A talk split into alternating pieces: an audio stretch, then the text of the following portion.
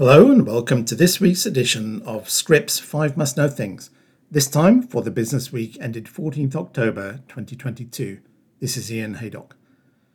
This time, Merck and Moderna's cancer vaccine deal, six pivotal trial readouts to look out for in Q4, Pfizer leads big pharma M&A so far this year, making the metaverse work in pharma, and the first approval for a Chinese mRNA vaccine. Merck & Co. will pay Moderna $250 million upfront to exercise an option to jointly develop and commercialize an mRNA-based personalized cancer vaccine, bringing the total investment on the program so far to $450 million and breathing new life into the PCV field. Jessica Merrill writes the mRNA program is currently in phase 2 clinical development in combination with Merck's PD-1 inhibitor Keytruda for the adjuvant treatment of high-risk melanoma. Data from the phase 2 trial are not yet available, but the study is fully enrolled and the data are expected later in the fourth quarter, according to Merck.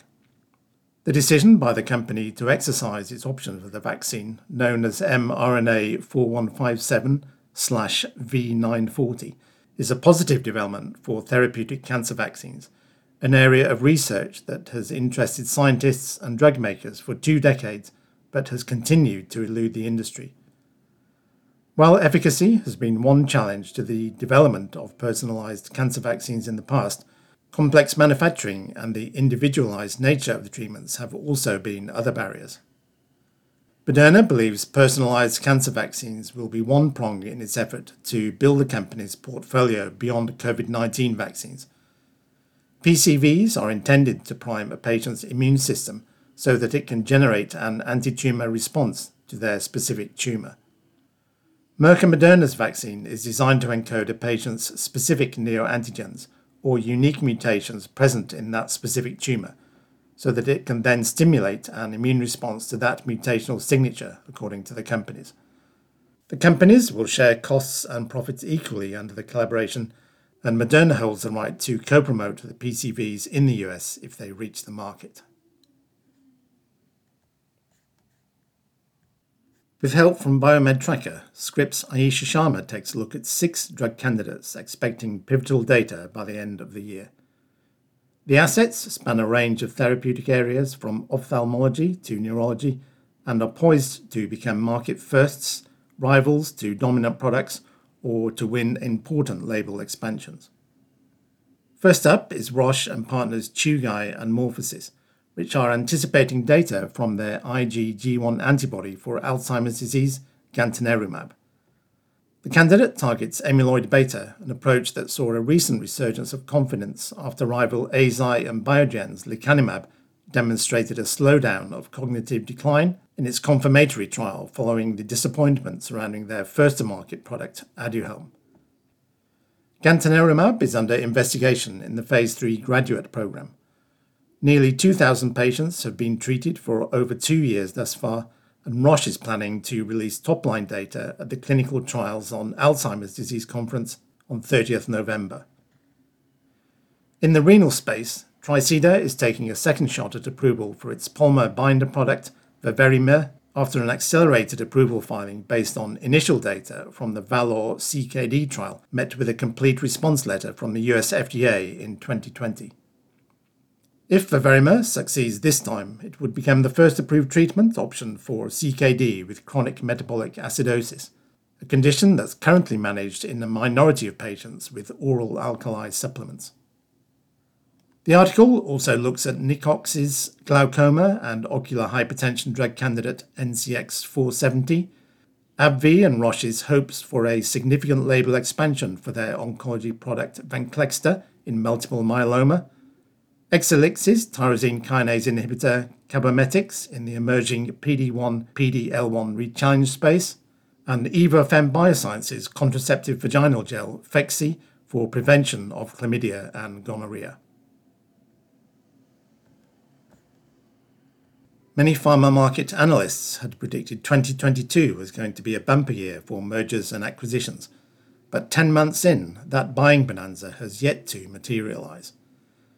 A new analysis from SVB Securities shows there have been 16 mergers and acquisitions agreed by the top 20 biopharma companies so far in 2022, a figure that for the full year looks set to fall well short of the 23 or 24 recorded in each of the preceding three years.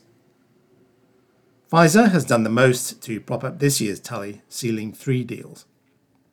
The number of deals done is somewhat surprising given that this year saw the perfect conditions for an M&A upturn. A steep decline in the share prices of listed biotechs, a growth in big pharma's cash piles, and an increasingly urgent need for the large companies to restock their pipelines ahead of some major patent expiries. Given the apparently ideal conditions, why have there not been more deals this year?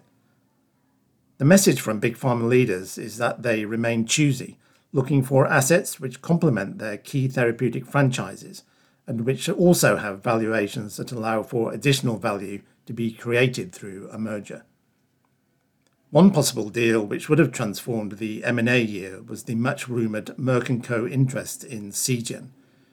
In June, a deal to acquire the antibody drug conjugate specialist for around $40 billion had looked imminent, but Merck's interest appears to have waned, reportedly because of too high an asking price.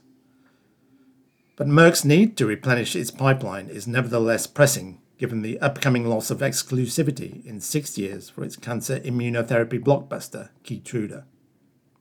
Back in February, the analysts at SVB predicted a bumper M&A year ahead, pointing to their forecast of a huge $538 billion war chest amassed by the 18 biggest pharma companies by the end of the year.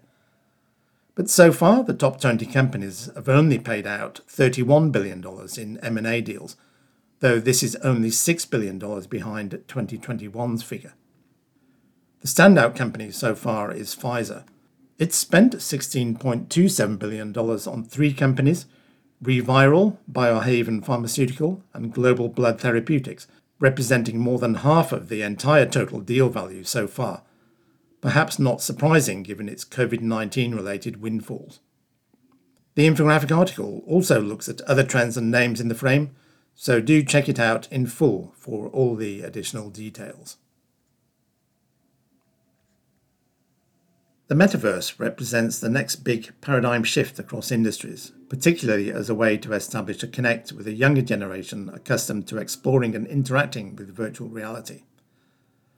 The pharma industry is well aware of this, and at a recent event, executives from Novartis and AstraZeneca discussed applications from building connects with healthcare providers to educating patients, as well as challenges and performance metrics of this new version of the internet. Vibha Ravi writes that as pharma companies take tentative steps, they're drawing inspiration from non pharma brands like Nike which have successfully established a presence in the world of VR and gaming to allow consumers to experience new products and technologies. At the Indegene Digital Summit, held recently in virtual form, moderator Nancy Phelan referred to Nike's efforts to foster community engagement and allow users to design their own virtual experiences. At the event, Josh Chapman, who's AstraZeneca's Director of US and Global Learning, CVRM, shared a use case where the company harnessed the potential of the metaverse to train and educate its sales representatives. Chapman pointed to the changing environment post COVID 19, which means that new recruits are quite raw in dealing with HCPs, and the metaverse presents a perfect training venue. To convince top management and secure a buy in for the high cost initiative, the team shared the concept of a three dimensional, immersive environment with a virtual doctor's office with a hallway where you could stand and meet the doctor and could stand by the front desk, he said.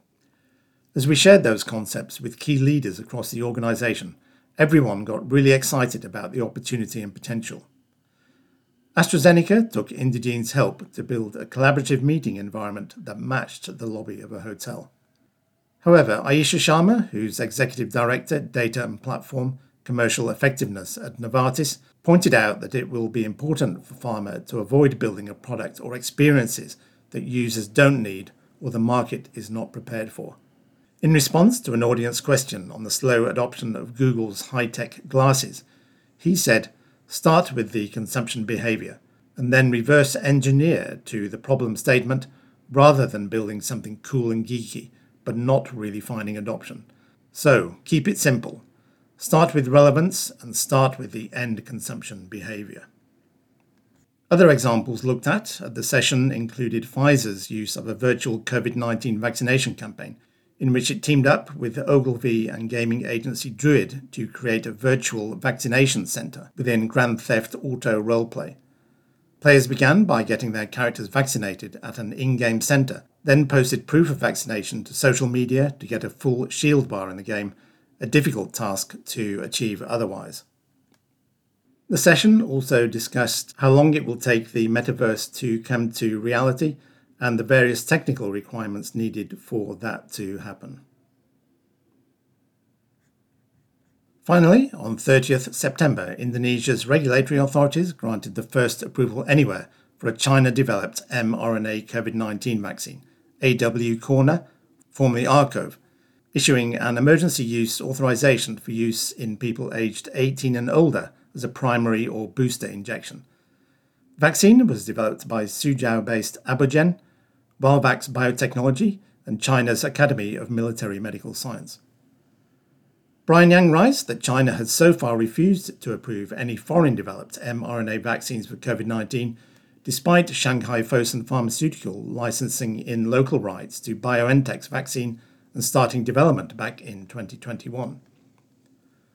Walvax said its vaccine showed a protection rate in clinical trials against symptomatic wild type SARS CoV 2 of 85.4% and 71.17% against the Omicron variant in terms of preventing moderate disease.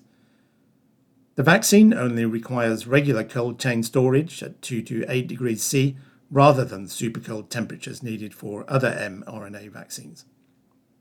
It's entirely possible that the vaccine works as described in the announcement, but there is a lack of transparency, a former WHO China official told Scrip. The efficacy results are also somewhat lower than what we have seen for the EMA registered mRNA vaccines, he added. Many believe that China has been waiting to approve its own domestic mRNA vaccine before granting a nod to the Fosun BioNTech product.